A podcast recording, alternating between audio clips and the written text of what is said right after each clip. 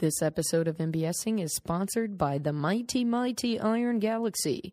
We make lots of games. You might even like a few. Follow us on Twitter at I to the G. That's I T O T H E G.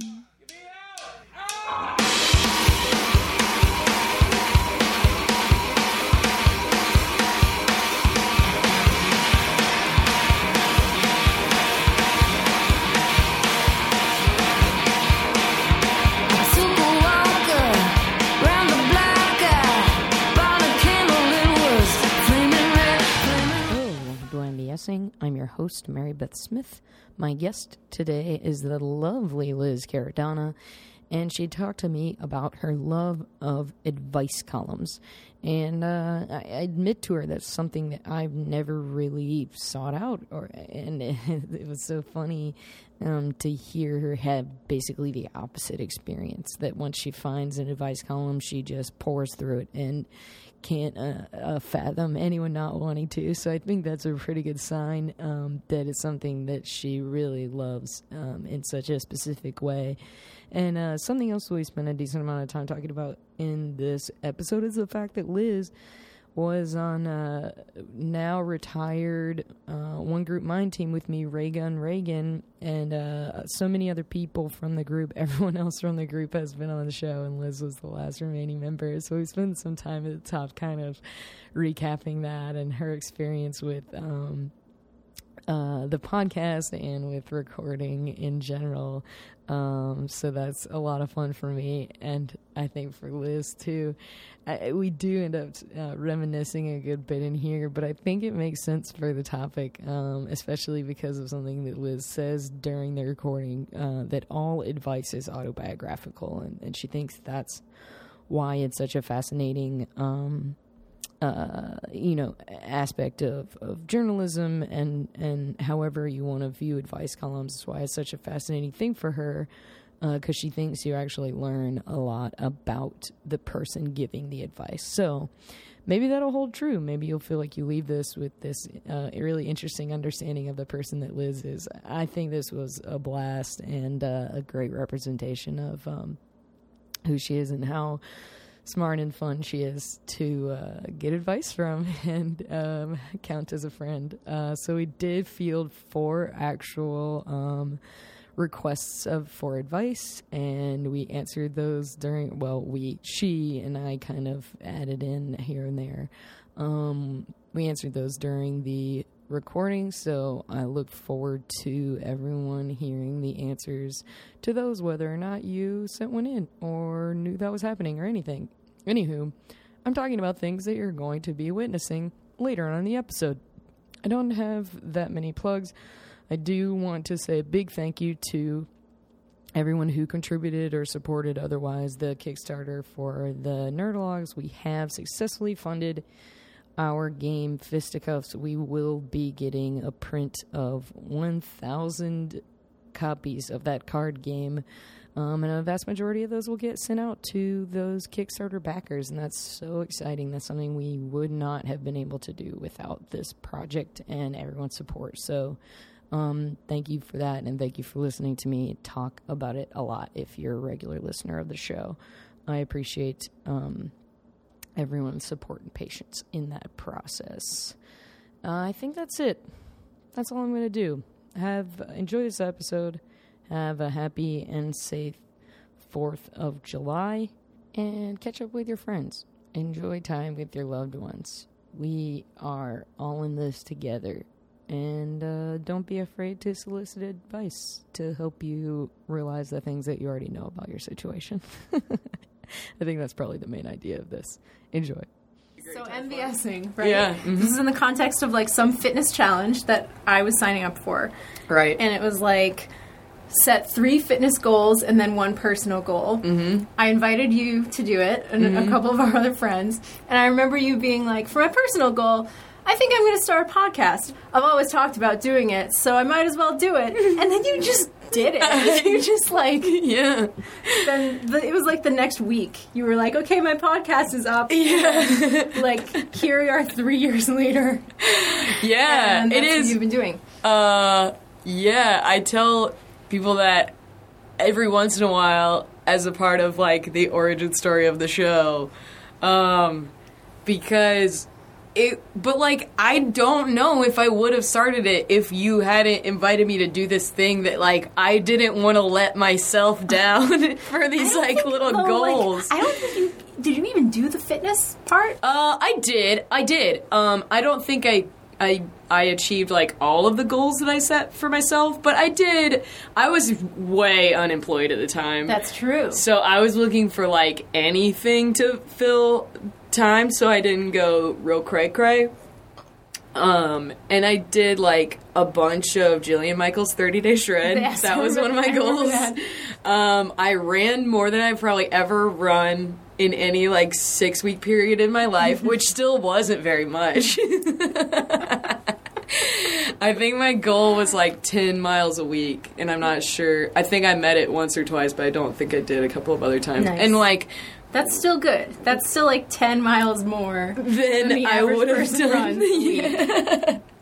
And then I can't remember exactly what the other one was. I think it had something to do with like not eating after a late time. Oh yeah, no, no, it was like some ridiculously late time. Yeah, it was like, not well, for you- after eleven thirty. I think I thought it was ten thirty, but it may have been later than that. it was it was something crazy, and I was like, I'm like pearl clutching. Like, how can you be eating after nine?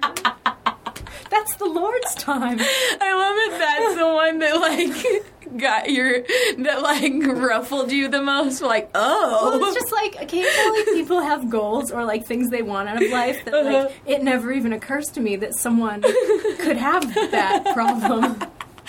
I think part of it was that I didn't have any sort of schedule for myself. That's true. So part of it was also like, well, if I stop eating at a certain time and then I get hungry, then I have to go to sleep because I can't eat anymore.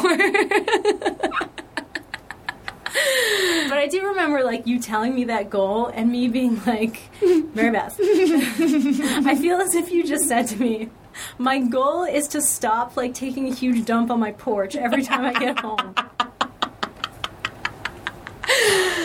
Uh, see, but like that's just what kind of person you are. Like you're so logical, and like everyone else's inadequacies seem like laughable to you. I Yeah. think, which I think dovetails nicely into the uh, topic think- at hand. Yes, definitely does. My guest today, my long-awaited guest, Yes. Three years who waiting. was such a huge part of this actually happening. I think it's just been two years. Oh, really? I'm, yeah.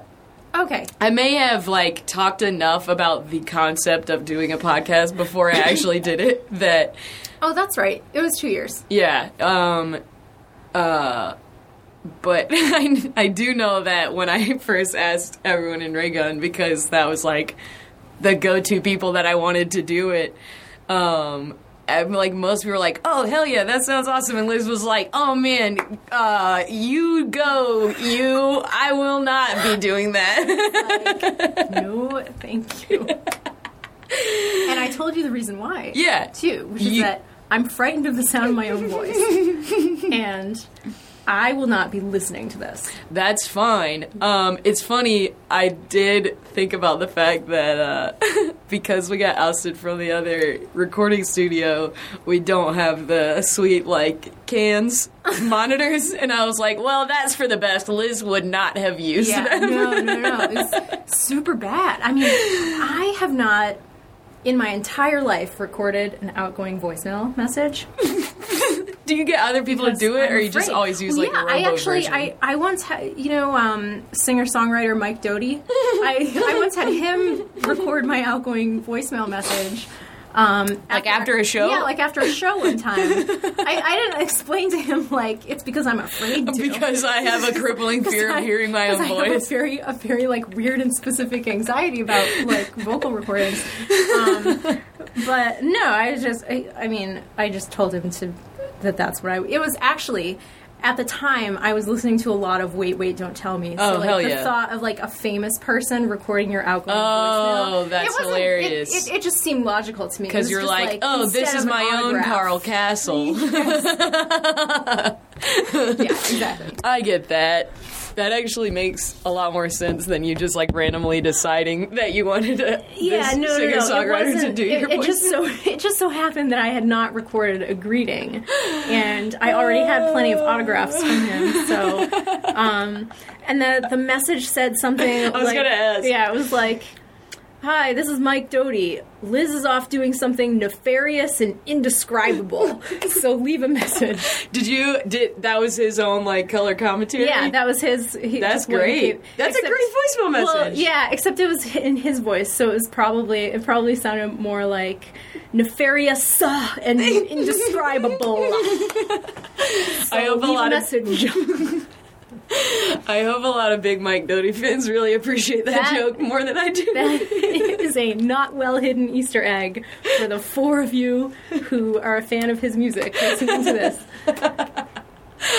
Um, s what's before we get into your topic? What's the origin of your hatred of the sound of your own voice? I have no idea. Really? I seriously don't because when oh okay, a couple things come to mind. I know you told me one thing about like a weird radio experience Oh you yes, had. and definitely that is where like the fear intensified. Gotcha. But I was definitely like the no voicemail thing before Uh, that. Okay. Um, no, when I was a kid, I used to record my voice all the damn time Uh-huh. because I was definitely that kid with like the boombox with the mic with like the double tape deck Yes. and uh, like among many other things, I would make these tapes that were like me. Uh, pretending to be a radio station, Yes. which would mean like that I was like the DJ, the commercials, and the vocalist on all of the songs. yes, yes, Um, yes, yes. And I would do the same thing with with video. Like we, you know, we had one of those over the shoulder camcorders, and I Mm-hmm. it would be like MTV, where like I am every artist, every VJ In Carson Daly. it was way Introducing pre- all the videos. Way pre Carson. Oh, By yeah, the time sure, Carson sure. Daly came around, I was definitely old enough to have like spra- be doing that sprouted a sense of shame that, that would keep me from continuing to do that. Well, if only he had sprouted his own. you know what I mean? Um, Seriously. um, but anyway, somewhere somewhere in between that Uh-huh. and adulthood, um, it became just like a super weird thing for me. Um, and there was that. So yeah, the experience I, I talked to you about was like having to do this interview on my college radio station Mm-hmm. to promote a musical that I had directed.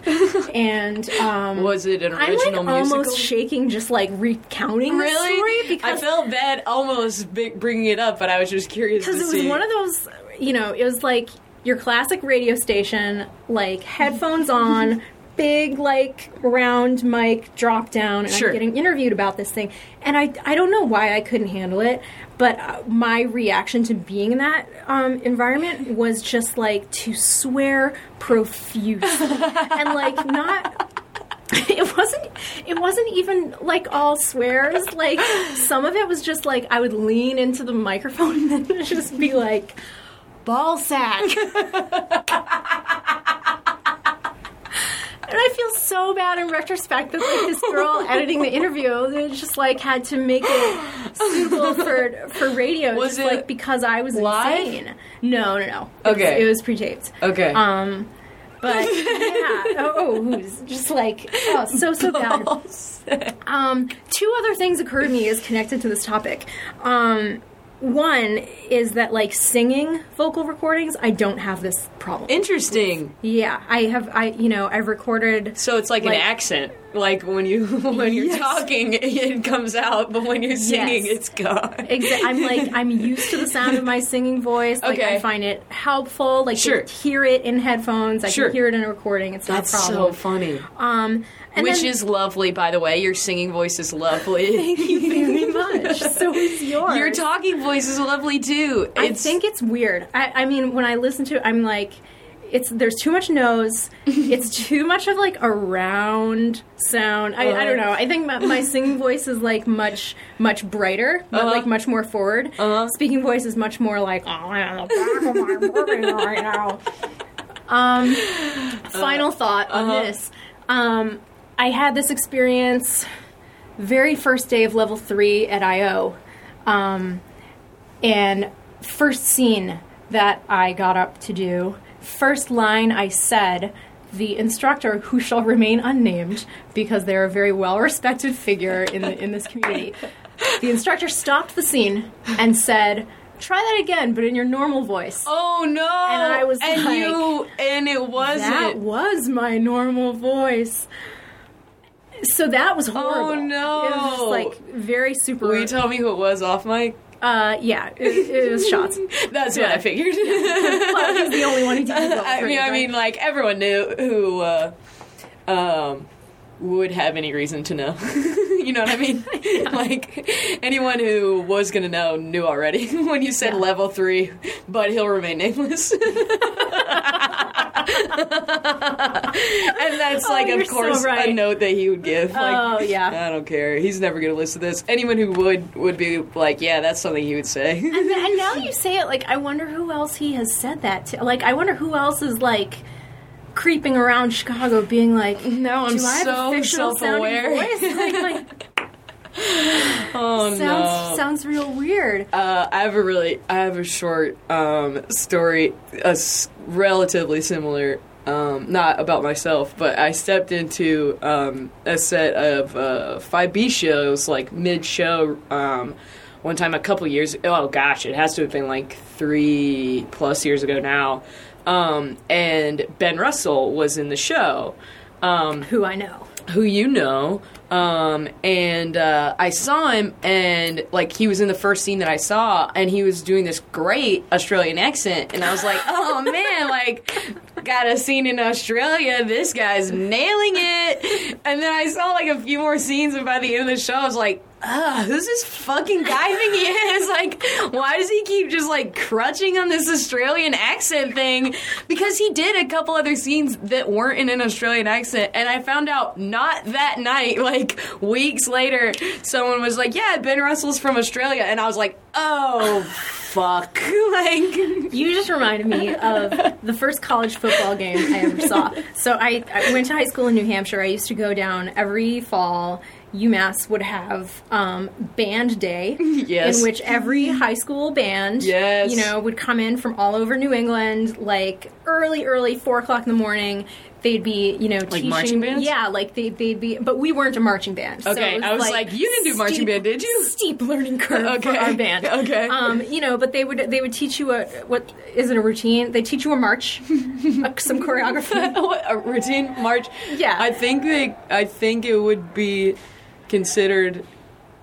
I don't know a march. Yeah, I mean they teach a you a routine. They I teach think, you a song. You the you right like have learned a song beforehand, and they teach you walking that went with it Uh-huh. when you got there. Uh. um, and then they'd have all these high school bands like do a thing together Play at, at halftime. the game. Oh, that's But, awesome.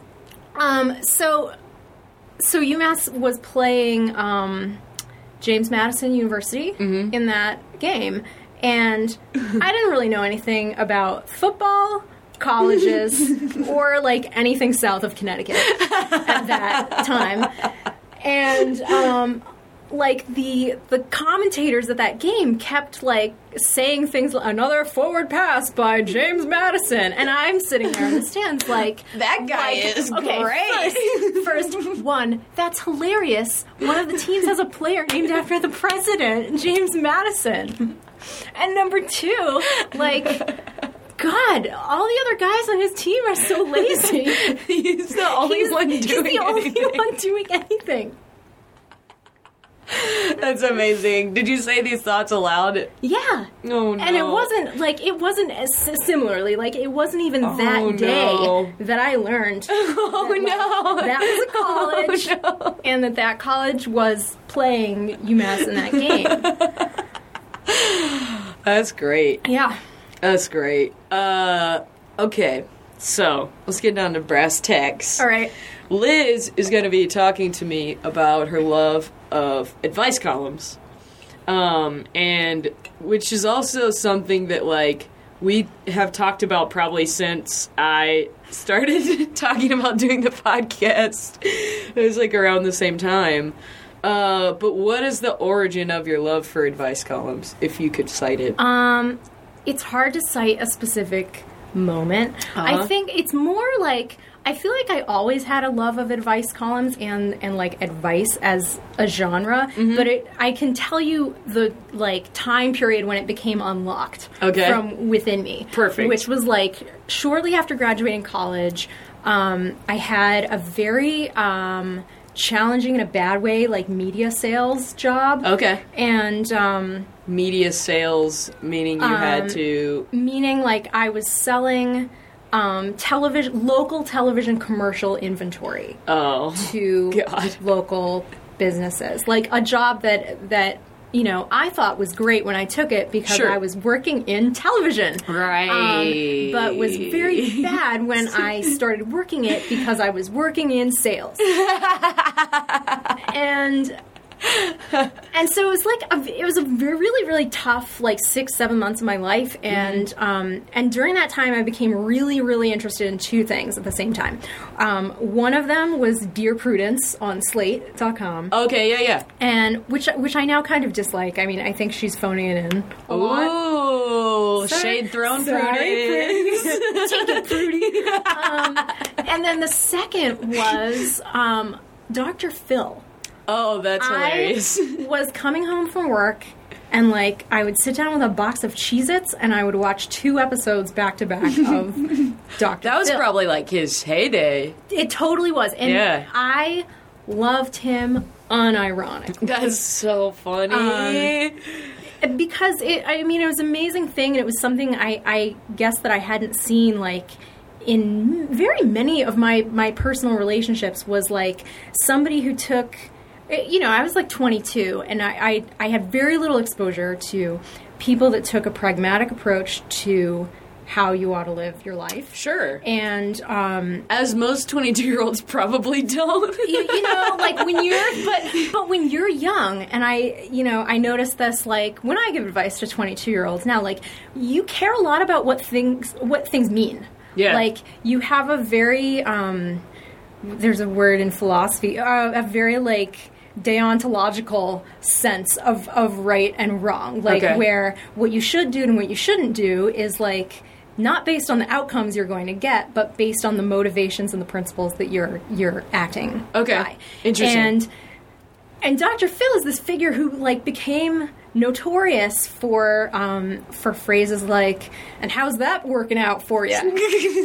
and yes. you know, at the time, I think it represented a turning point in in my like ability to view situations that like you know the deeper meaning of something it's not totally irrelevant all the time Uh-huh. but like if it's not resulting in the outcomes that you would hope for like Right. it, it, it kind of doesn't matter Yeah, what your sure. intentions are Right. Yeah. That's a really good point. And probably a way earlier time that most than most people realize that if they ever do, um, in terms of like decision making and life very true steps and things like that.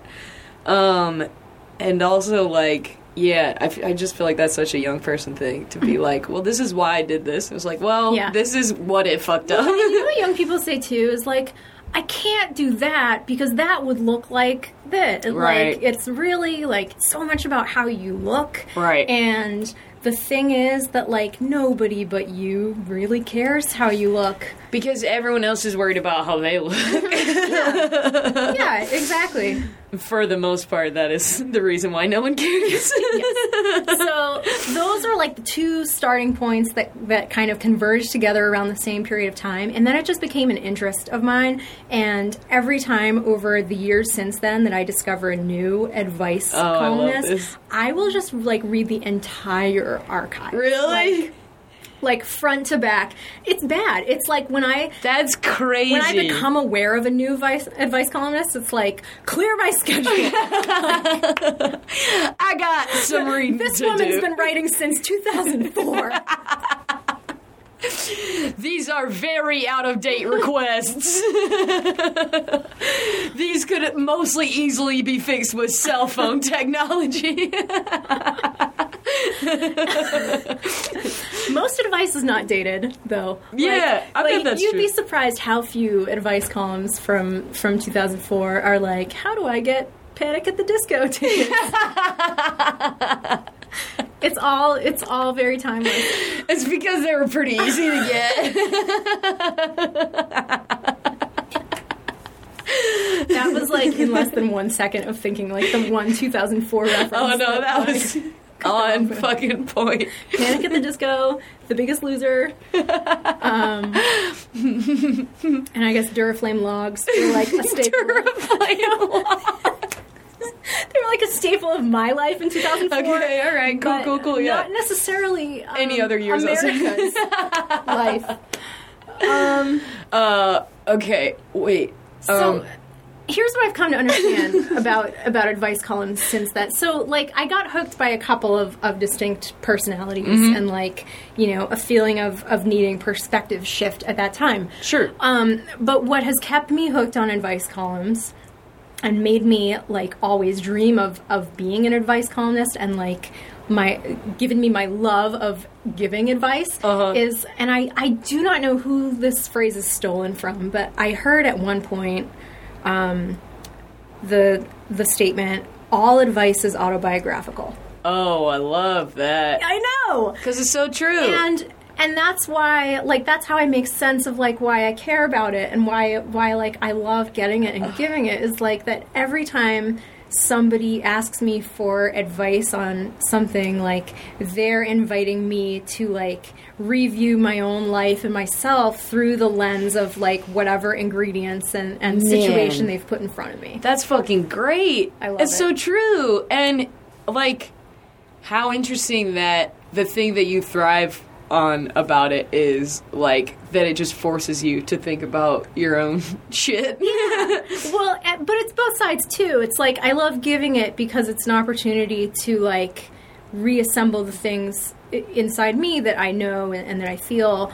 Um, but I also love getting it, you know, and I love I love like overhearing it, which is basically what you're doing when you're reading Sure. an advice column because it's you know it's like hearing a, a memoir but told in a in a different voice. sure. Um, it's a it's a very it's a very you'll get a more distinct point of view from somebody's advice than you probably will from asking them like what's your point of view on this topic. is so interesting and true based on my experience uh, with it. Because, like, yeah, it's not.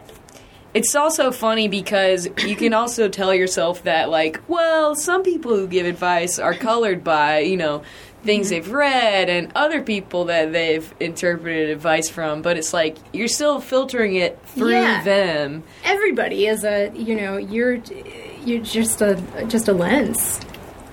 and at the same time uh, receiving advice you have to also keep that in mind of like i think that's why it's important to detail as much like uh, uh, of like what you're bringing to the advice request i guess Oh yeah.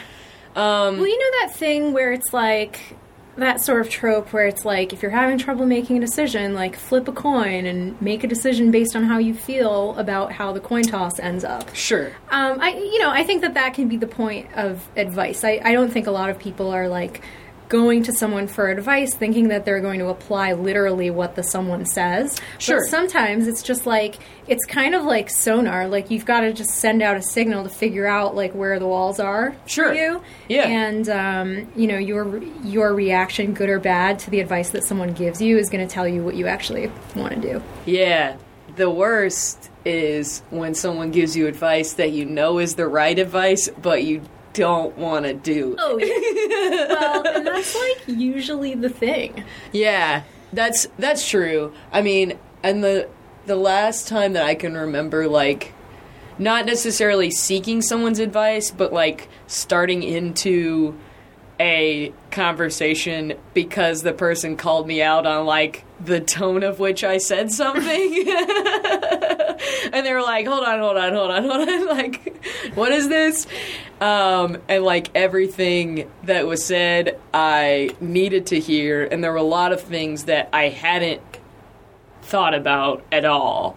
So it was like wonderfully refreshing in terms of like not looking for it but needing it for sure and Yeah. actually having like stumbled into a good person to be talking about the situation. And that's one of my favorite genres of advice is kind of like the mirror style where like you know, you ask me for advice and I don't tell you what to do. I just say like MBS, I noticed that when you talked about this and, and, and just point something out to you that is Yeah. like that makes you go like, oh, Yeah. oh, oh, you're right. Yeah, yeah, and yeah. I'm sure. like, what do you make of that? That's amazing, though. I mean, like, that's just helping people's own self awareness, I think, Mm-hmm. which so many people need so much help with. yeah i like another like variant of the mirror style is kind of like I, I don't really have a name for it but it's more like the stupid question advice which i think is very very dr phil like i i ask people a lot like well what would happen if you didn't do that or Right. like what is it that makes you upset about that prospect Right. and having to answer that question i think like sometimes deflates people's balloons because it's like once you put into words what the worst case scenario is or like what you're really upset about you just realize how trifling it is Yeah, super true.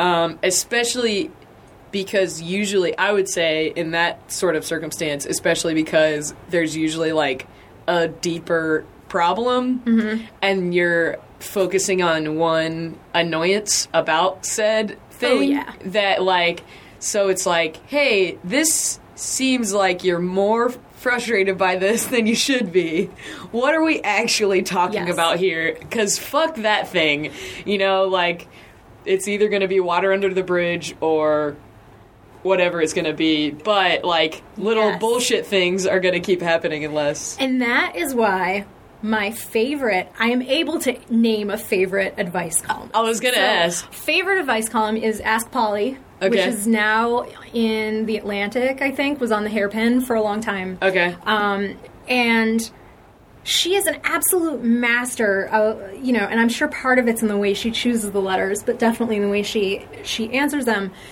She's a master of answering the unasked question really and of re, you know really truly reading between the lines of, Huh. of what people are saying Uh-huh. and she like she really gets elbows deep in this stuff like That's she awesome. totally uh, ask polly is like the anti um, dear prudence because like there's no like more disgusting or shameful detail that she won't like pick apart like into into its like most basic elements That's awesome. so, Um, t- do you feel like Dear Prudence specifically like focuses a lot on the details of the actual situation? Is that what you're saying? I just think Dear Prudence. I'm not really that familiar. She's, you know, she's definitely one of the more popular advice columnists, but I think like she, she takes everything at face value and like sometimes can barely scratch the surface of things. Um, she's also just like not very individualized, and I think she she comes at advice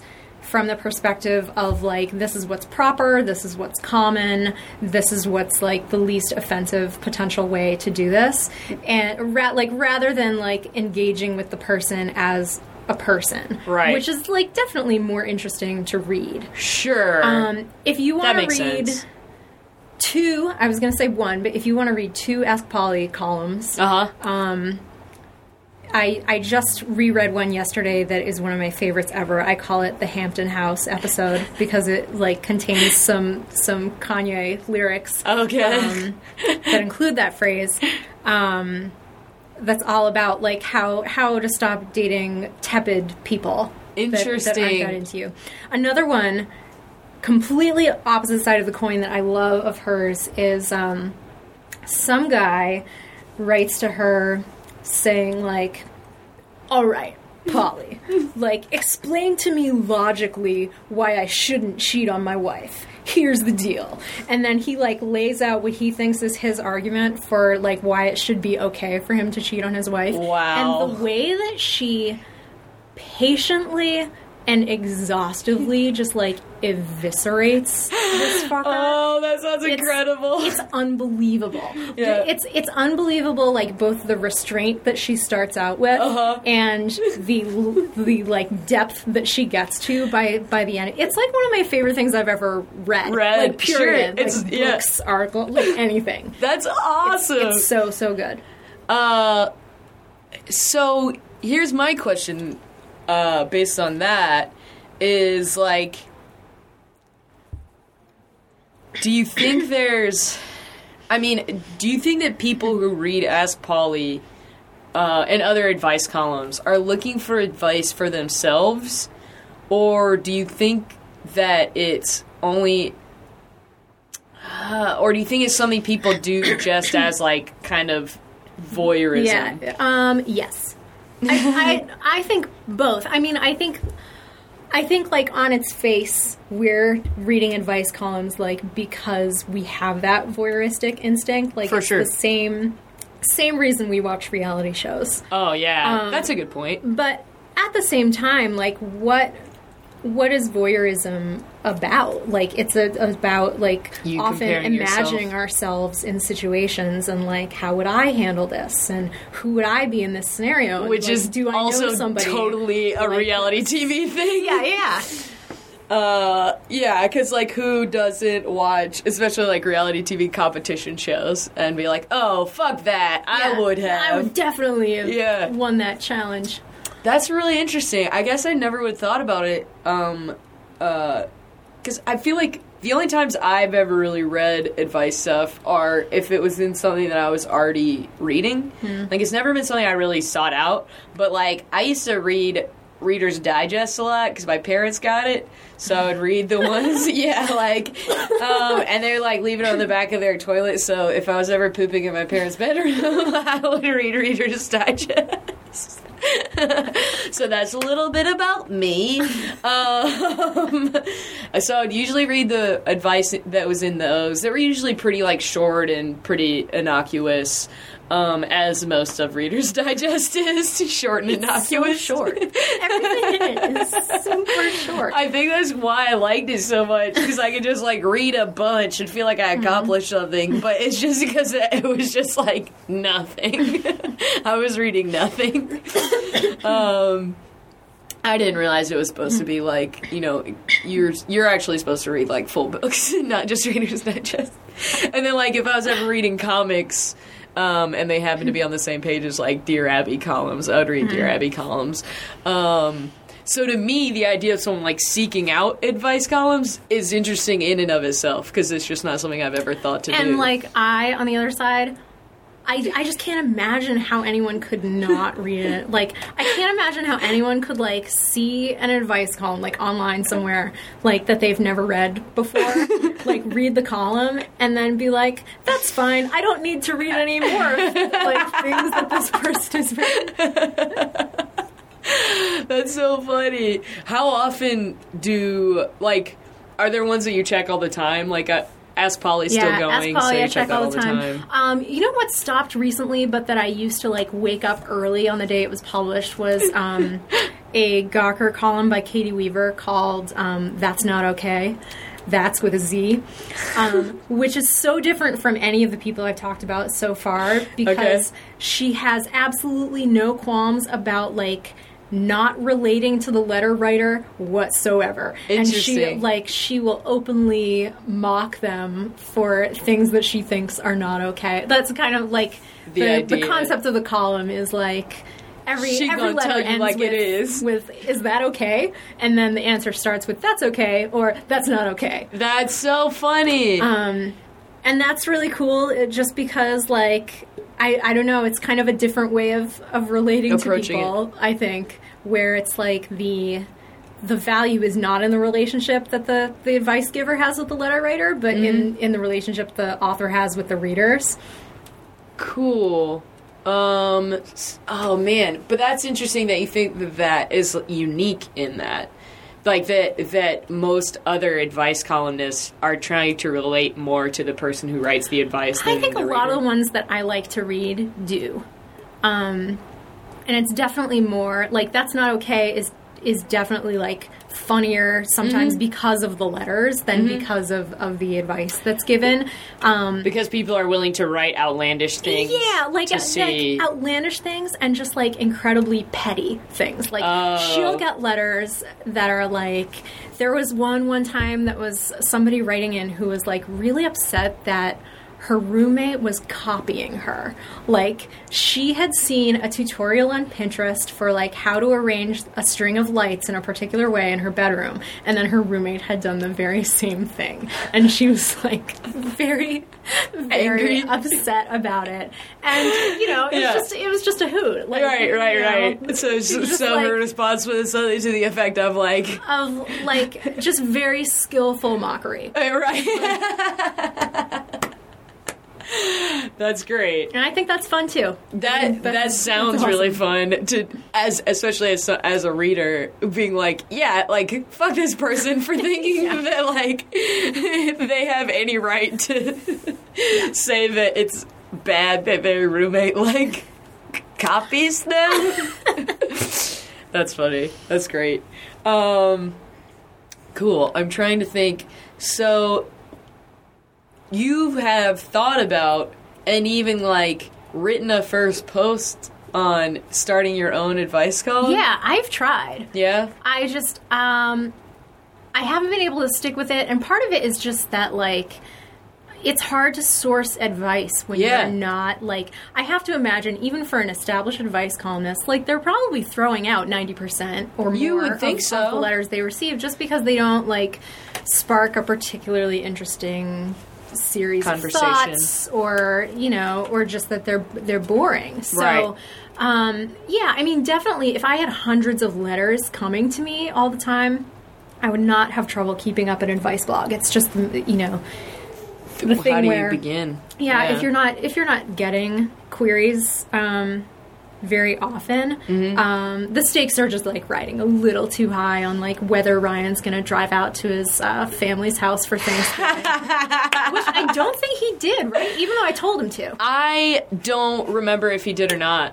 Um, but I knew I think he decided not to after I after I like painstakingly explained to him that like he needed to He grow should. hair and just, yeah, yeah, just yeah, go. yeah, yeah, yeah. I loved how yeah you outlined so much in response, and then I I didn't remember if he did or not. He did. He didn't take my advice, but maybe my advice was what he needed to to realize what he actually wanted to do. To sure, that's fair. Um, so I guess this is a decent segue into Yes. um, doing the um, four letters of advice that we were able to field in the last couple weeks. Um, hint, uh, a case in point for your. Uh, Good. Yeah, exactly. we put this up what like three weeks ago, and Yeah. we got four letters. So, and I tried, I tried plugging it as much as I could. So yeah, I mean, yeah, there's how do people start advice columns? I think they take over a post that was held by somebody else. Okay. Um, they get a job in in a publication that you know already had something Yeah, that has, like, a rather something like established. Yes. Well, I guess that's where. I, but like, where did how did those people get hired in the first place? I have no idea. I, I, seriously, I mean, it's like Marybeth. How do the rich get rich? You know, Silver spoons, rich, rich in queries. rich in queries. Um, Yeah, so I've only really skimmed these. So if you want to weigh in, also, we can like work through our advice together. Cool.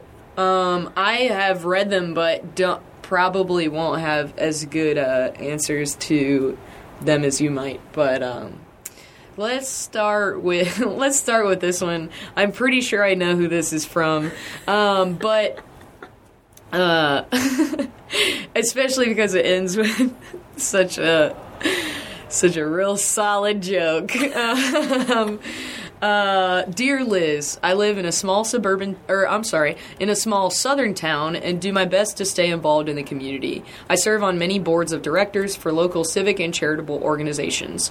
Most of the other members of these boards are dumb, uneducated buffoons that couldn't find their ass if you gave them a flashlight and a map.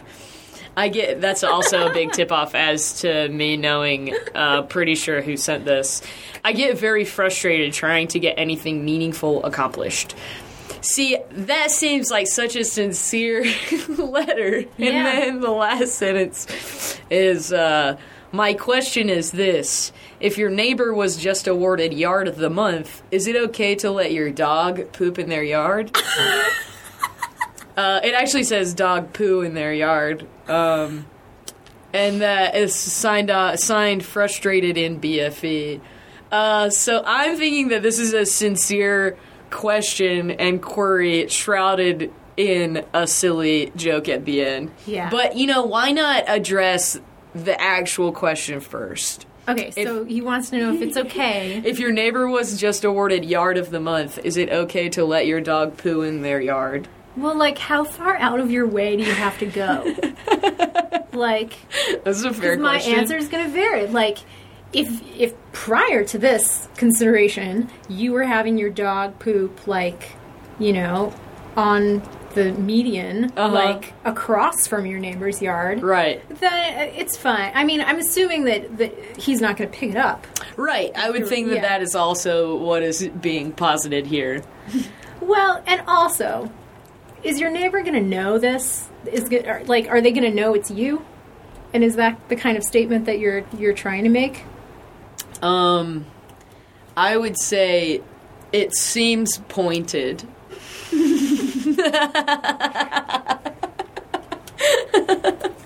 yeah, that's the thing is like we got a question, but we didn't get a lot of details Yeah. about the actual question. All right, here's what I think frustrated in BFE. You listed a lot of details about other members of your community that make you dislike them. Mm-hmm. And then you asked a question entirely unrelated to any of those factors at all. Now, you know, I I can be a very vindictive person, but I believe really strongly in vengeance being suited to the crime. Okay. And for that reason, I'm going to say no. That's mm-hmm. not okay because That's z- with a Z. not because okay. yeah yeah because, well because it's an irrelevant vengeance Sure. and like I, I don't think an irrelevant vengeance is good. What I would love to see you do, frustrated, is if these people have such terrible ideas on all the boards that you're a member of, I would love for you to let one of their ideas pass through that is going to have horrible or embarrassing consequences for them because that would truly like be an Be appropriate vengeance, vengeance. for for stupidity and uh, and people with a with a counterproductive agenda. I think that's a great response, uh, especially for something um, that was so derailed by a dog poo joke. And also, like, don't get your dog involved. Like, yeah, if you want to poop in your neighbor's yard, like, that's, that's your prerogative. But like, the dog doesn't even know any better. Like, the dog's not That's probably also a doesn't really have this grudge. Um, so I have, um, I have an, an add-on to this advice column request that is related to this because my, I believe I don't know which of my neighbors it is. I live in a duplex, and there's I have upstairs neighbors, downstairs neighbors, and two in the back. Um, one of the two in the back is my landlord. Um, there is almost always there are almost always multiple piles of shit in the area between these two buildings. And i have to walk through that to throw the trash away. It's one of the only times i'm in that area. Um, but there's like tables and chairs and stuff and one of the reasons i'm not up there more is because there's always shit I have written probably three separate emails on three separate occasions over the course of at least a year, if not longer, to my landlord trying to request that this be dealt with. And at one point was assured it would not be a problem anymore because the person who was the culprit was not going to be living there anymore. But someone else has like taken on the crown. It makes no sense to me. Can you imagine that conversation where it's like, Gus, I'm moving to Roscoe Village. I'm gonna need you to do me one favor. Every, keep leaving shits? every morning at 8 a.m., You've got to assemble five finely crafted tiny towers of shit in the alleyway. Like it's it's to the point where when my roommate and I take out trash together, we try to do an over under on how many piles of shit there are gonna be between our door and where the trash goes. um, have you thought about like planting tiny little flags? I should do that. I'm not saying it would solve the problem, but it might like make you laugh. Yeah. Is there I just don't know like I don't the the only other thing that I do to combat it is like when we do this and have the over under, we like loudly count how many there are and like passive aggressively talk about it a lot and about how ridiculous it is. Wait, so who do you think is doing it now? I I think that it is the same person that's been doing it the whole time, and I think it's the other person who lives in the back unit, and I think that is the son of my landlord. Oh, I see. Well, And it's all like it's not grass; it's all concrete. It's like a patio. that's gross. So it's like it's just you look it's the worst during the winter because it's like little piles of shit on top of shitty snow.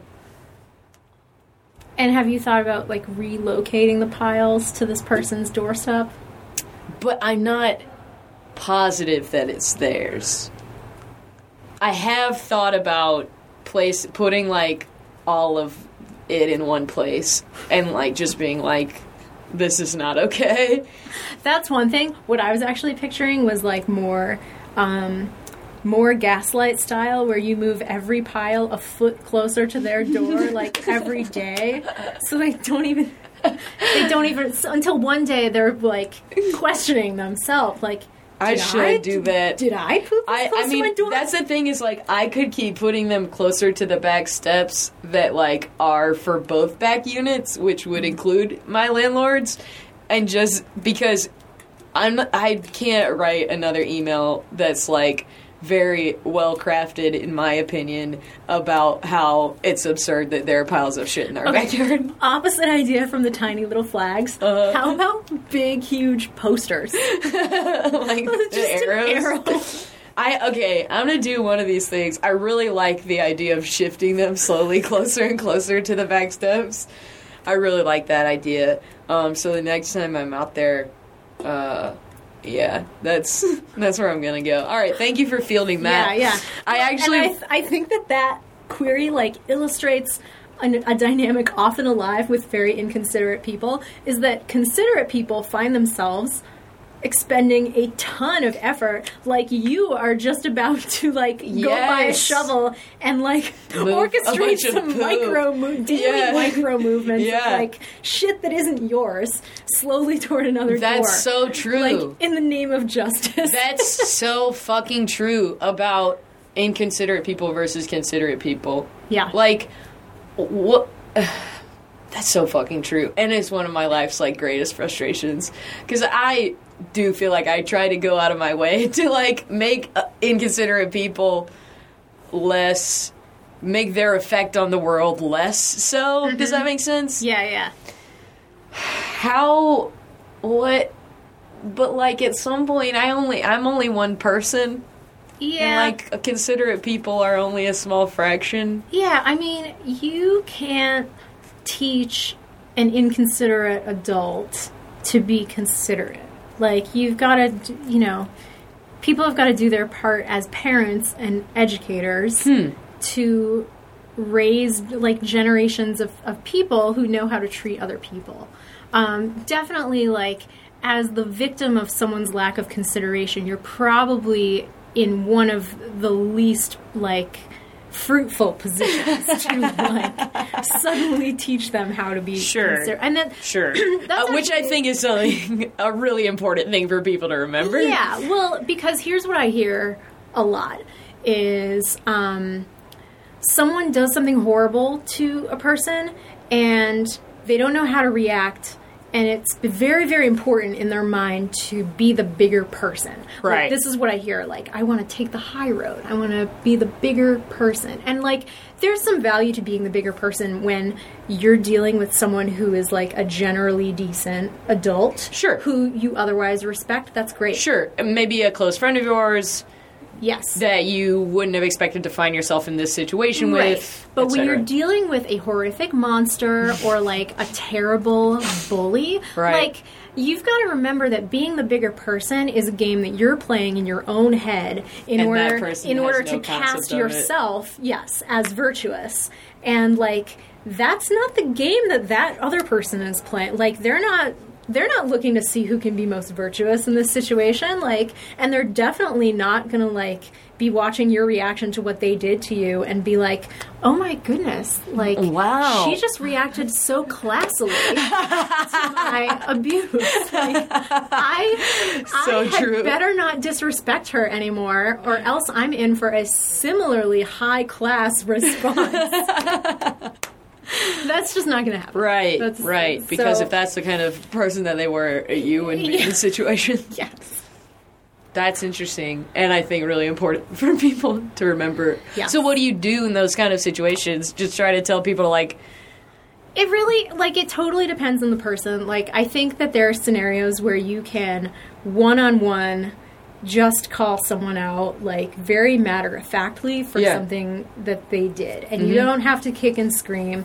but you you know, you do have to be frank with them about um, the you know the inappropriateness of, of what has just happened. And this is something I'm sure I stole this from from somewhere, but like people have asked me sometimes because I get um, I, I am friends with some younger per- people who who will ask me questions about like work situations, and, like career stuff, and um, you know, often the format of the question is something like someone in a work environment just said something or did something totally inappropriate, like, you know, offensive or inconsiderate or sexist or whatever. Sure. And, you know, I think an appropriate reaction in a lot of those situations is just completely straight faced, wide eyed, like curiosity, like, why would you say something like that? yeah, Huh.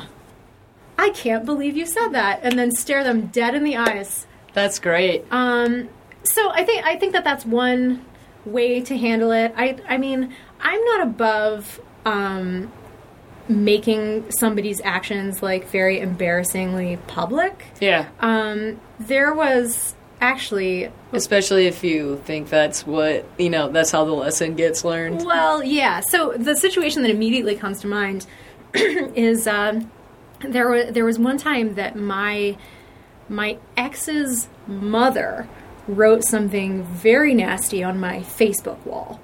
After After it was a, it was long after we broke up. He he had had to like pay me some money in small claims court, and this was like a, a week after Wow. that. She wrote something very mean on my wall, and um, I didn't totally know how to respond at first. And what I ended up doing was um, opening up all my privacy settings and sharing a link to the post with everyone that I knew. and um, I didn't via say like anything email or. Facebook or Well, at first by email, and then I was just like telling people in real life, and then like someone posted it to Reddit at one point, and um, so so she and this was in uh, this was in 2011 Mm-hmm. when like liking and comment like you would still by default you'd get an email every time somebody liked Sure. or commented on your post right? Yeah. so she deleted it after it had over a thousand likes, like 400 something comments. And that's the type of thing, like, that is what I, what I consider just like the golden example of like a vengeance fitting the crime. Is did that, like, you uh did you comment or like on it at all? I liked it. I was the first person to like it. Okay. Because because my first reaction was just like, what would be funny here? Oh yeah, that's hilarious. Um, that's fucking great. Um, and then it was like a couple hours later that I, that I started telling people about it. That's Um, amazing.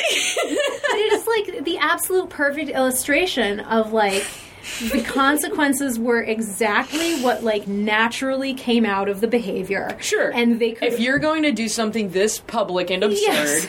then I'm going to do something this public yeah, and absurd. like you're going to have attention drawn. You know, like if if you don't want a thousand, you know, two thousand people to know that you said this, then don't say it where two thousand people can see that you've said it.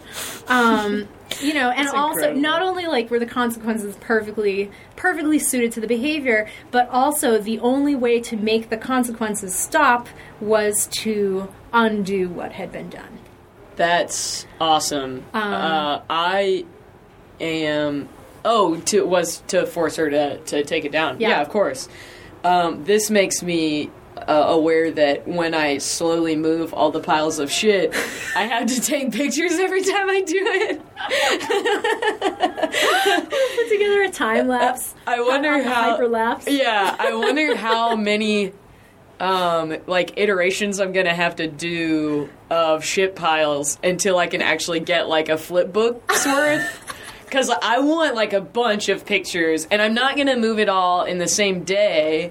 Like it's gonna be like you know once a day, maybe twice a day. This is like a new hobby that you're Oh, gonna have to make time great. for. Yeah, yeah. Which, um, oh, my boss is going out of town tomorrow for two weeks. This is perfect timing.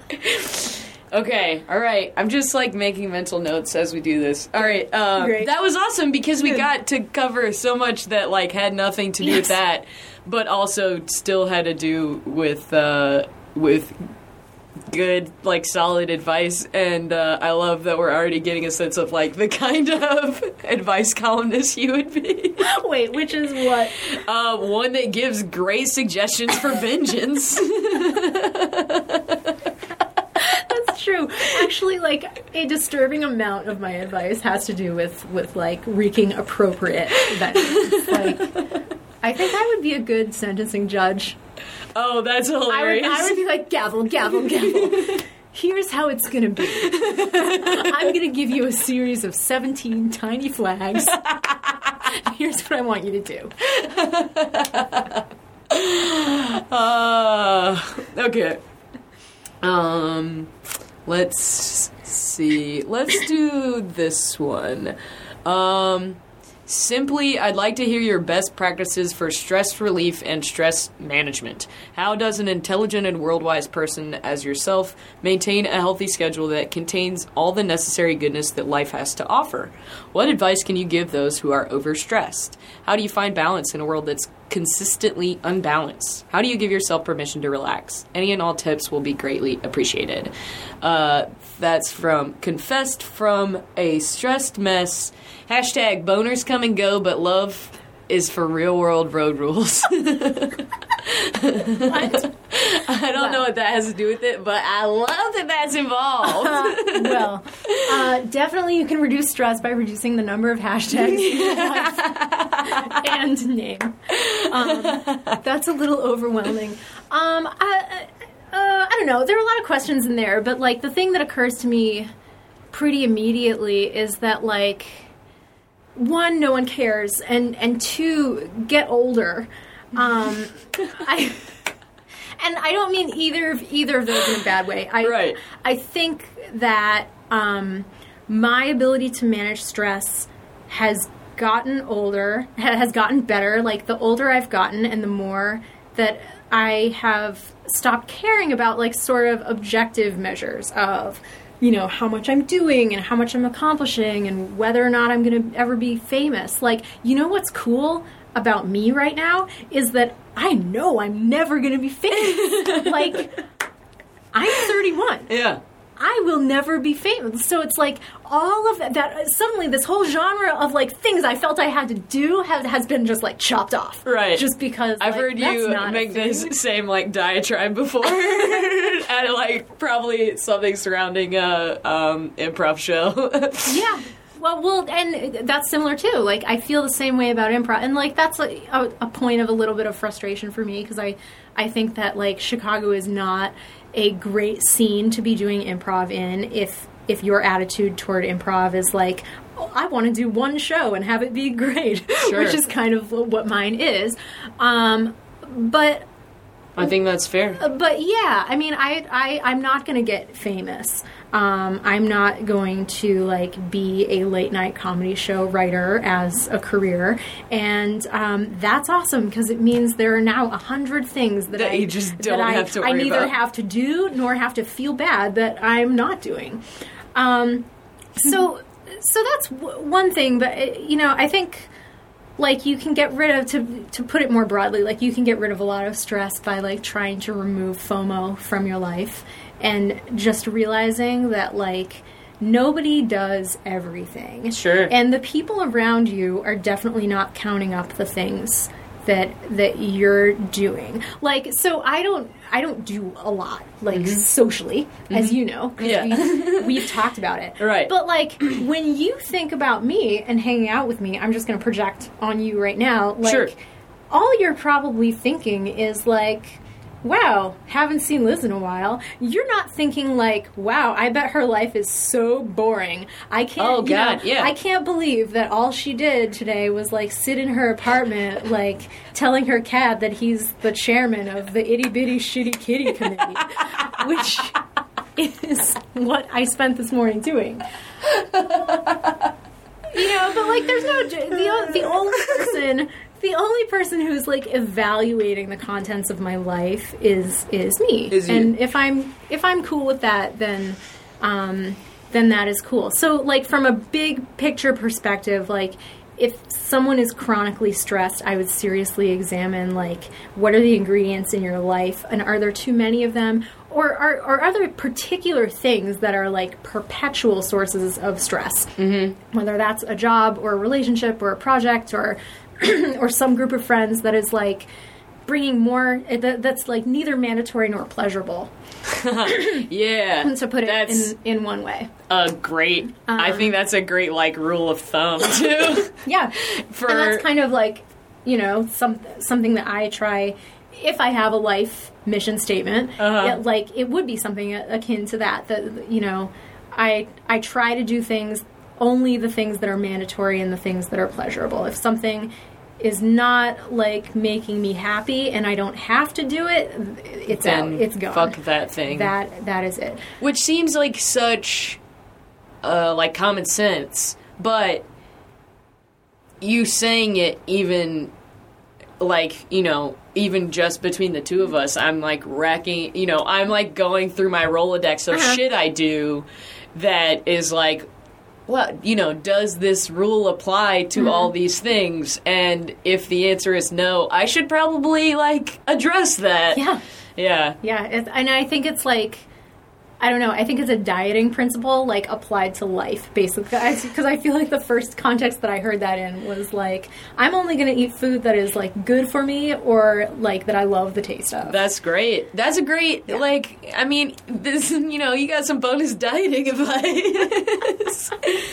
uh, yeah, I think there's so much of an onus. FOMO is certainly a huge part of it, and uh, that's fear of missing out for everyone who's Yes. not as up on their uh, uh, young young speak. Internet speak is probably Yeah. more accurate. Youth slang. youth youth words, Words of when the, the slang um so uh there's probably a lot of fear of missing out on things but also i think there's this sense of like you said it well when you're when you when you clarified that like no one cares what you're doing except for you uh I think there's a big sense of like, but it, I'll let X person down, or which I'm like totally guilty of.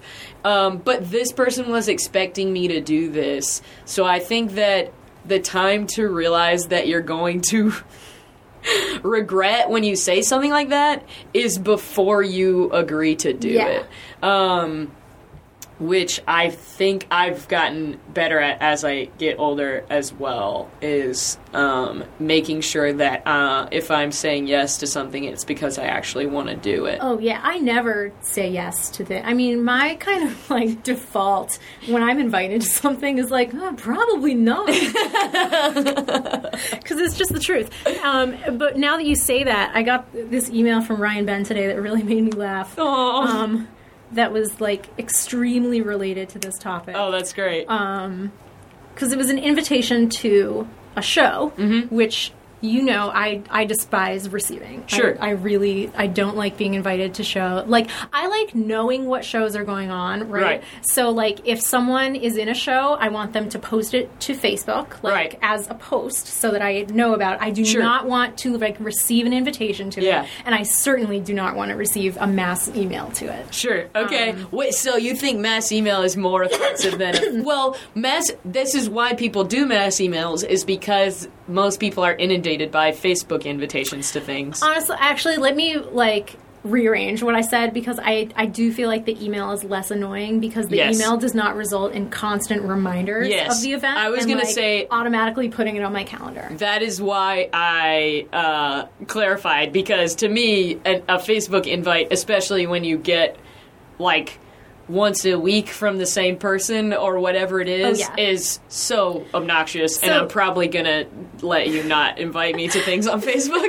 So yeah, you know, you can like block event Yeah. invites from people. I'm, my like block event, I'm zero tolerance on it, and my list is, I swear to you, like 45 people. That's long. doesn't And surprise me at all. They're all very sweet people Right. who I would love to see in a show. I just don't want to be marketed to. Sure. And the truth is that like I don't go to very many shows, um, and so you know the ch- the chances that I'll go to that show are are low. super low anyway. So I got this email from Ryan today that says, Liz. It is your favorite thing in the world. An invitation to a sketch show that is well past your vent time. and then almost the entire email is is like personalized. There's a little bit of cut and paste from uh, from the event invitation, Uh-huh. um, and then there's some some personal stuff at the end, and then and then he closes it by saying, also also for some reason. Your bagel wiping ass story has popped into my head a bunch recently, which is like, I mean, the key to my heart. Okay, Oh, I'm like pretty straightforward with what I love and what I hate. I hate event invitations. I love reminders of funny things that I have said. so like he nailed it. He bookended it with A plus, The- Ryan. the Like, best things he could have done to try to get you to come to that show. Yeah, I might actually go to the show. oh yeah. If I don't, I, I will at least respond. and be like, "Hey, good job. like, Yeah. good on you, buddy." Yeah, like very, very effective one to one. That's adorable. Um, yes. So, okay, so we talked about managing stress, like big picture, but I think also it's important to note that, like any life, no matter how simply architected and how, how much like cat time is involved in it, is is going to have a certain amount of stress. So, um, I think that mindfulness techniques are very, very helpful for in the moment. I've got to give a plug to a new app I've been using. Yes. Um, called Headspace. It is um, like these 10 minute guided meditations. Um, really simple, really not like one thing that that has turned me off from a lot of like mindfulness genre stuff is that it tends to be like a little overly spiritual and like it has like a belief system that goes along like even Sure. yoga i feel like gets a Yeah. little bit like here's what yoga is all about I Um, use a Calm.com app every once in a while Nice. for a similar thing. So I've been headspacing like very reliably, Mm-hmm. and um, it helps. It's actually really good. Like it's a it's a very cool thing to be able to just like listen to yourself breathe for Mm-hmm. a few minutes. It's something that that people don't normally do. Cool. I think that's great advice. Yeah. Uh, and I hope that it helps. Hashtag boners come and go, but love is for real world road rules. I don't even know what that means. I'm not sure that I, Uh, I- do either. I I don't know if that. I okay. If the letter writer doesn't mind commenting when this gets posted, like, did you mean to put that hashtag in part of your sign off, or or was that meant to be typed elsewhere? I yeah. Um yeah, I'll say and if you uh don't want to comment, you can use I'll just leave the Google form up and me and Liz can see your response. Yes, exactly. Um, you know, my uh, a, a good friend of mine is a um, uh, college admissions director, and uh, he told me the story once of how he received um, an application essay that was like, you know, your, it was your pretty standard, like, talk about someone who has inspired you essay. And the last sentence of the essay went, like, and that's why I will always admire everything my mother has given up for her children. like enter, enter, enter, enter, enter, capital letters, butt faces. and oh like no! clearly this girl had, been- had like meant to type that into like an IM window while she Oh, was no. typing this up, and it was on the Common App too. So it like Oh went to no! however many schools that that she applied to. I mean, I guess it could have been worse. yeah, but yeah. I mean, it could have been worse than Buffy, but, but that's what that hashtag made me think of. Oh, later. sure. Um, okay, we have two more, and we've already been talking for an hour. Nice. You thought that I we'd be it. talking for seven it. minutes. Uh, what is the etiquette of bringing a full growler to a house party? Party. Or, or more specifically, what is the etiquette of bringing the bottle itself home again? For example, let's see. Let's say I'm BYOBing some beer to a birthday house party. Obviously, I go for a growler fill at the local microbrewery rather than a six pack from the local liquor store. So I show up to the party, put the growler in the fridge, and then eventually get around to pouring myself a cup and offering it around to whomever is nearby. Now, when it comes time to leave, is it just the right thing to do to leave the empty or near empty reusable growler as a gift for the host?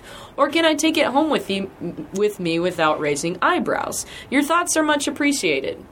Uh, signed, Baffled in British Columbia. All right, baffled. I'm probably not going to raise my eyebrow at you if you take home your growler from a party, but I also think like don't bring anything to a party that you wouldn't be kind of willing to, to leave behind. I think that's a fair point. Um, I, I I don't know. what- Like, what is what does a growler cost? Just like the bottle. I I don't know. I don't know. I, yeah, I guess the cost difference of getting it and versus getting it refilled, it couldn't be more than five bucks. Yeah, yeah. I mean, it does. It just seems a little weird to me. Like, okay, maybe I would raise my eyebrow. Like, if I if I noticed someone doing it. Like, if I if I was at a party and like someone was like rustling around in the fridge, being like, "I'm on my way my out, but I gotta get my growler. Right. I brought it with me. It's mine." Right. Um, yeah, that, that that would be a little strange to me. Um, I also think that like one of the maybe the answer also depends on like how much liquid is left in it because Sure. certainly like one of the expectations when you're hosting a party is that you know the thing that you get out of all your hard work from cleaning your toilets and like buying chips for everyone is that like there's some beer There is booze left. Yeah, yeah, day for sure. um So you think growler's half full, you leave the growler at the party. yeah yeah yeah yeah I, I growler's where- half empty. that's where I'm leading with it. Is like the more liquid is in it, the more you should leave it at the party. If it's fully empty, I guess I could interpret you're taking it home as an effort to help clean up from the party. That's fair. Uh, so do you think there's like do you think there's more to be said where the like etiquette of that situation is concerned in terms of like do you like because they even said like uh as a gift for the host. Yeah, so yeah. so I guess that assumes that the host would be like, "Oh, wow, got a cool growler out of this. Yes. We can go refill it I, at this actually, place." that is a consideration too. That like I can imagine, like some hosts that would be meaningful to, and some hosts would be like, Mm-hmm. wouldn't give a Why'd shit." they leave this empty bottle on my and counter? then throw it away. yeah, thus So- losing five bucks. thus losing that can't be more than five bucks. Yeah. Maybe it is. I don't know.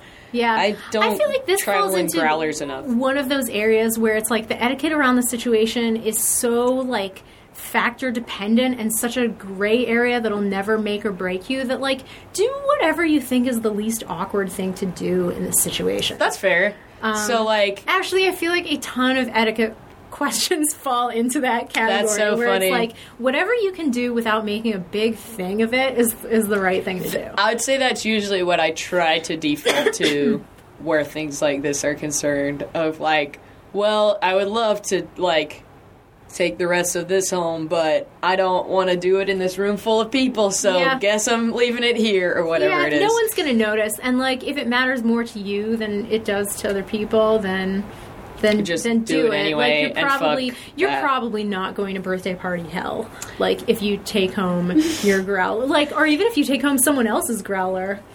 Yeah, that's a good point too. And the other thing that I would throw into that, like, you're probably not going to birthday party hell, is uh, um, do, like do you think that the host can you ask yourself if the host like saw that I was taking this growler with me, would they say to themselves, "Fuck that guy.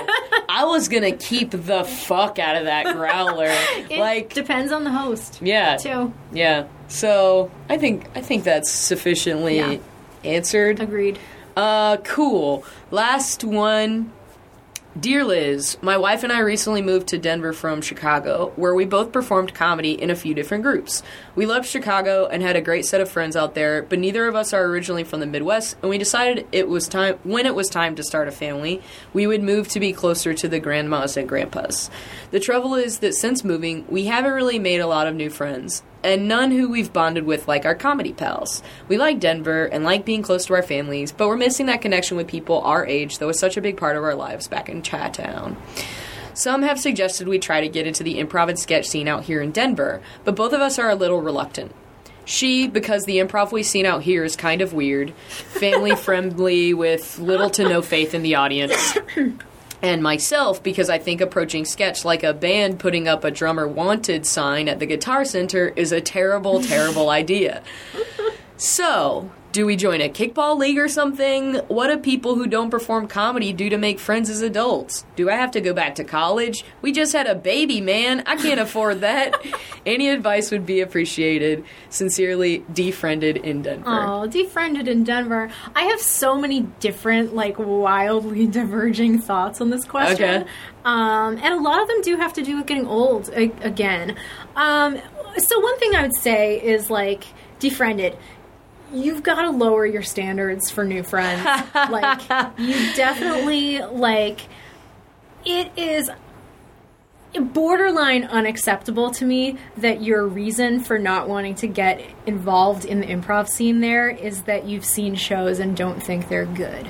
Because chances are there are people involved in that scene that also don't think those shows are good. That's that you a know fair point. would be viable people to to do good shows with you.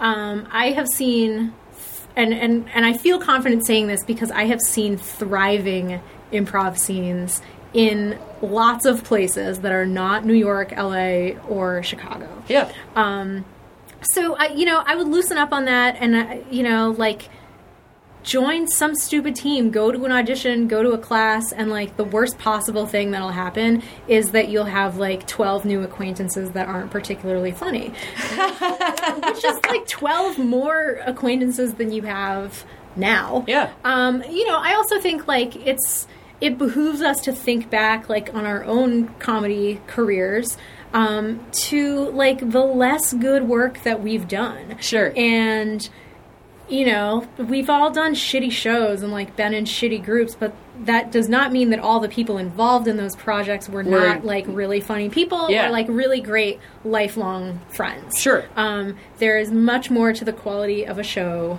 than like the individual people's personalities involved in it. That's a really good point. Uh, before you continue, um, what about sketch stuff? It's easier to get involved in things like that, and that's Yeah. something that's, um, you know, That's true. I don't do a ton of sketch, so I, I don't like really know how to get involved in it in Uh-huh. any city.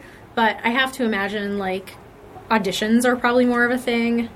Um, how you know, however you'd need to get into it, try try to get into it. It's a, I mean, and it's. I I guess it thing, could also. like- I mean, a lot of sketch in Chicago stems from things like people who met through improv. So I guess that's probably a Mm-hmm. There's- decent thing to keep in mind. Yes. I was just curious to see what you had. Um, and I, and, like I relate to parts of this question so hard because, like, I moved to Chicago from Boston when I was 25. I have been doing improv for 10 years. You know, I I had performed, you know, at improv theaters in Boston and like earned tens of dollars um, Sure. performing improv. And um, you know, Chicago's improv scene is like very, very suited to people who pack up their things and drive out here immediately from college. And, Sure. You know, spend a few years like grouping around, like out. going to shows, doing, taking every opportunity, taking every class, going to every show, just like getting their faces seen. And um, it was really hard for me because like I wasn't so interested in that Sure. um, but I did it anyway. Like I I had to do a certain amount of just like, well, this is how you meet. Like you know, I nobody cares that I'm overqualified for a level one improv class. Like Yeah. the fact is that like if I expect to meet anybody and and to like exercise the muscle of doing improv, like that is the way to do that. Sure. Um, and so so that's what I did, and I I did that for a while, and I I don't want to underplay like it probably was a year or more after moving before I had that feeling of like, oh, I have friends. I have comedy friends Yeah. here. Just because like it it takes a while and like Yeah. when you like this letter writer has a kid, like that automatically like stratifies them away from like any peers in in the comedy like peers in the sense of like level of establishment within that comedy community Sure. um, so like give it time i guess Yeah. is is the second point that like i'm not sure when you moved but it may be like a very long while before you've like successfully recreated the social life that you had the last place you lived um, and then final point is that like social life changes as you get older and, and as you have kids and like there's some amount of i think just like embracing the fact that your family is going to start to play a much bigger role in your social life Yeah. from here on out. Um, and also that people that don't live nearby are going to, to start playing a bigger role in, in your social life. And you're going you know you're going to have friends that you see three or four times a year and and that is it. And you're going to have people that you're friends with because of their close proximity to you even though you have nothing in common. And you know those those friendships are like beautiful and valuable too um, it's going to be different but it's a, it sounds like you could do a lot more to uh, to be open more open-minded. to getting there Sure. I think that's a great answer.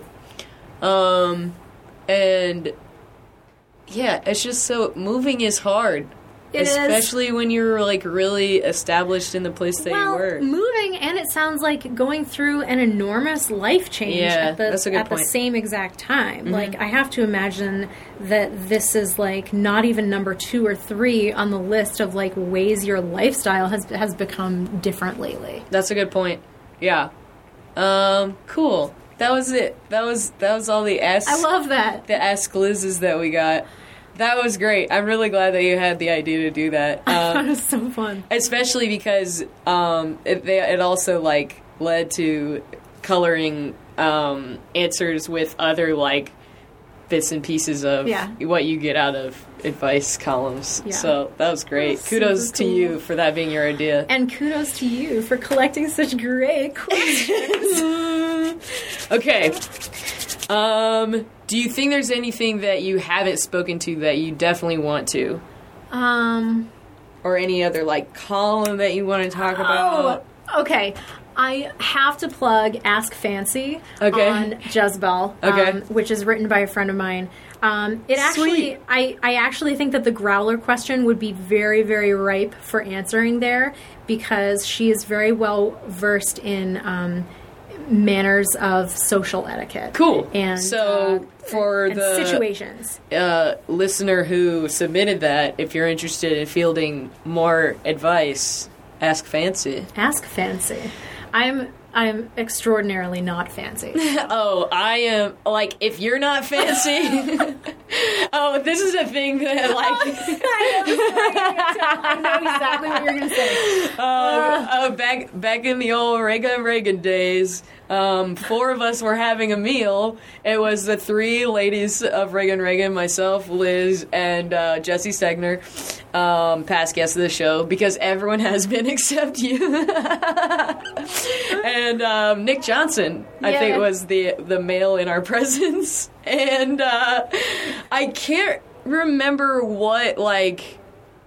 Do you remember the It situation was that? the server came over and said, "Ladies first. That's right. That's right. That's right. and there was a glance exchanged across the entire table, Everyone looked at you. and I was like. In what world am I the lady among a group of people? And then you're like, wait, yeah, you guys are probably right. or something to that effect. Like it, it was just like it was like you realizing that you had actually found yourself surrounded with people that you were like the most lady of. It's so uh, strange because I am like. Uh, it's funny, just like how your surroundings like change your self perception. Because I, I am like really like a lady. I, I and I do hate that term. Sure. Like I was in a discussion yesterday where someone asked like. What is your preferred term for referring to a group of female identifying people over 18? Okay. And obviously women. Women. And sometimes Women was my first sometimes thought. guys. Yeah, sure. Guys, you guys, guys. guys, you guys. You guys. Also a big, big Liz uh, Um, marker. but ladies, I mean, it just means a certain. Ladies. Um, another thing that was really interesting in that discussion was the term "gals" came up, and there was like pretty solid consensus that like if we're calling each other gals, we are like a group of stay-at-home moms ready to get just a little bit nasty today. yeah, the only the time truth. I say gals is if it comes after Gavin like. I would never use that word. I mean, you and I can be gals if we're like literally riding horses. At the time. Can we also be Gavin like? Um, what was my point though? Yeah, so Oh. like, I definitely like. You're I'm, not fancy. I'm like, yeah. I mean, I'm like an indoor cat. Like, I wear jewelry. I, you know, like. I'm wearing no makeup today, which means brows and lipstick, um, and that kind of thing. But I when I wear makeup, it only means mascara and maybe concealer. maybe. Uh, and then there are other ways that I just, I don't know. I think of myself as just like, I don't know, like a football coach sometimes. just like, get in there, champ. Even if that is like not how other people would. I, I mean, sometimes it just depends on the group of people. Yeah. Like, entirely. right. Um, and I, I For a bunch of fucking slubs on Reagan Reagan. no, I mean, you guys are real lovable, but you're all like a bunch of rascals. I think that was why we all got along. You're definitely like very rascally. oh yeah, Like, Uber. Re- I, think that's a great word I would for say it. that I was the mom of that group, but I was definitely more like the grandmother, like the, the Dame Judi Dench of that group. You were totally the dame of Reagan Reagan. uh, I don't know what that makes me. I think probably the kid brother. Maybe Uh, but there are a lot of kid brothers in that in that bunch. that's true. It was like all kid. Bro- I mean- sitcom family of all kid, kid bro- brother. uh, six kid bros and a dame. I could be a kid brother when I wanted to. For I mean, sure. Let's not forget Jason. Oh, Jason! The best thing about Jason as a character is that it was just all legs. Like, it was just a real leg character. Oh, I wish this was a, had a yeah, video. yeah, just like a lot of high steps and like wide sitting. Yeah, yeah. this thing, legs completely spread. I gotta take a pic. over the arm of a chair. Yeah, Jason, everybody. And I've got a kicky leg too. It's like an animated. yeah, yeah, yeah. It's got Jason be. is like a marionette. Definitely. Jason is totally a marionette of a kid brother. Yep. Um, okay, we could do things like that all day. Um, the last question that I'll ask is uh, How do you feel like your love of advice columns has influenced you both creatively and just your life in general?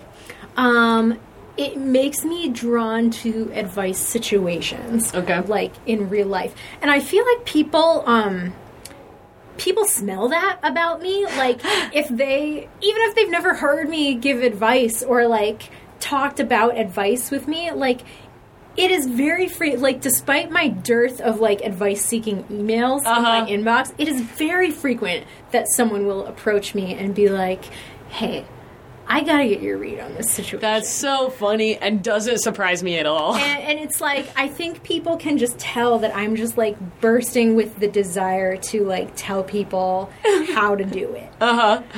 That's so funny. Um, I think too, like it makes me I. It, it, it makes me want to be a, a boss and a manager. Like Cool. I think that that aspect of, of my job is is definitely one of my favorites. Like one of the ones I find it endlessly. I, I think everyone finds like parts of their job boring or like disengaging in in some times. Sure. And the aspect of my job that is literally never boring to me is is the like being people's manager. That's part. so Like, funny. There's no end to like the interest I have in like having someone come to me and like tell me about something that's going on in their job and like let me apply my techniques to them. That's great. I love that. I, I mean, it's seemingly there should be more people who uh, are in managerial positions who thrive on those kinds of situations. Uh, yeah, I mean, I feel like it's more often the opposite. Yeah. like more often people are like, oh, "I really love my job," except that part where I have to like deal with other people. Yeah. and and you know manage their careers. But I love it. I mean, I I feel like it's just an interest of of my like not just the advice thing, but the thought of like how do you make people better? How do you make people motivated? How how do you like prompt like performance? In, awesome. in others, I, th- I think is just like an endlessly interesting thing and, and something I'll never get tired of. Like I said, man, I think I was just having a conversation with people about this last night. I genuinely think that if you pulled like you know x number of if you pulled a hundred people especially at like what i would consider what most of my friends jobs are like job level is um, if you polled a hundred people i bet 90 of those people would say that one, the worst thing about their job is how they're managed Oh yeah, no, that's definitely true. I like. Um, I took a course one time that sort of opened with the statement that like the number one reason that people leave jobs is because of a subpar relationship with their manager, with their direct supervisor. that doesn't surprise me at all Um, and and so I think that that you know it it makes the responsibility very clear. Yeah. Of like even if you can't see it day to day, like knowing that the the way that you act, like the way that you lead people, is is like a primary factor in whether or not they're going to stay in the job. That's super important. Thanks for doing your part in being a good manager. I didn't say it was good. Thanks for doing your part in um, enjoying the at the act of being a manager yeah, of people. Yeah, I think that helps. because I think there are plenty of people who like in those positions are like, ugh, gotta figure out what my peons should be doing. I don't understand that. Like really, I, don't mean, I don't I don't know either, what leads but- to that mindset. Yeah. But Ugh, Whatever. figure it out. Yeah. That's for another advice. I guess people would have to be saying, like, I hate being a manager. What Yeah. can I do? Yeah, which I guess some people them. do. Oh, I forgot to plug Ask a Manager. Oh, um, really? Obviously, um, which is just like one of the most wonderful workplace advice columns there there ever was, and I I really really credit her with my ability to do a job effectively Cool. and and to like succeed at work because she speaks very candidly and directly about a lot of things that just like I think take people time to learn. That's awesome. Um, and that you wouldn't you wouldn't necessarily know if you weren't consulting a resource that told you like this is how it works. This is this is what this person's priority is and this is why this is going on and this is what you should and should never do. That's awesome. Uh, and seemingly really should be probably utilized more because I think most of the things that people find themselves bitching about are work related things just because it's Mm-hmm. a thing that most people don't want to be doing in the first place. Um, thank you so much for doing this. Thanks for having me. this was the It's best. time. I mean, you were su- such a big part of what actually got me to do it. So I'm so glad. This is a big full circle. I finally got over it.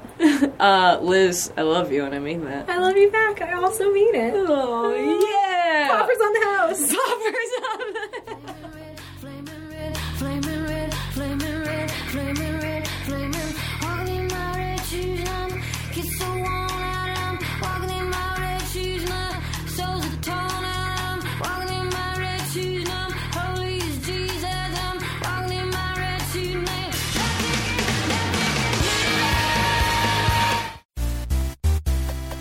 This has been a Nerdologues production. For more on the Nerdologues and our shows, please go to www.nerdologues.com.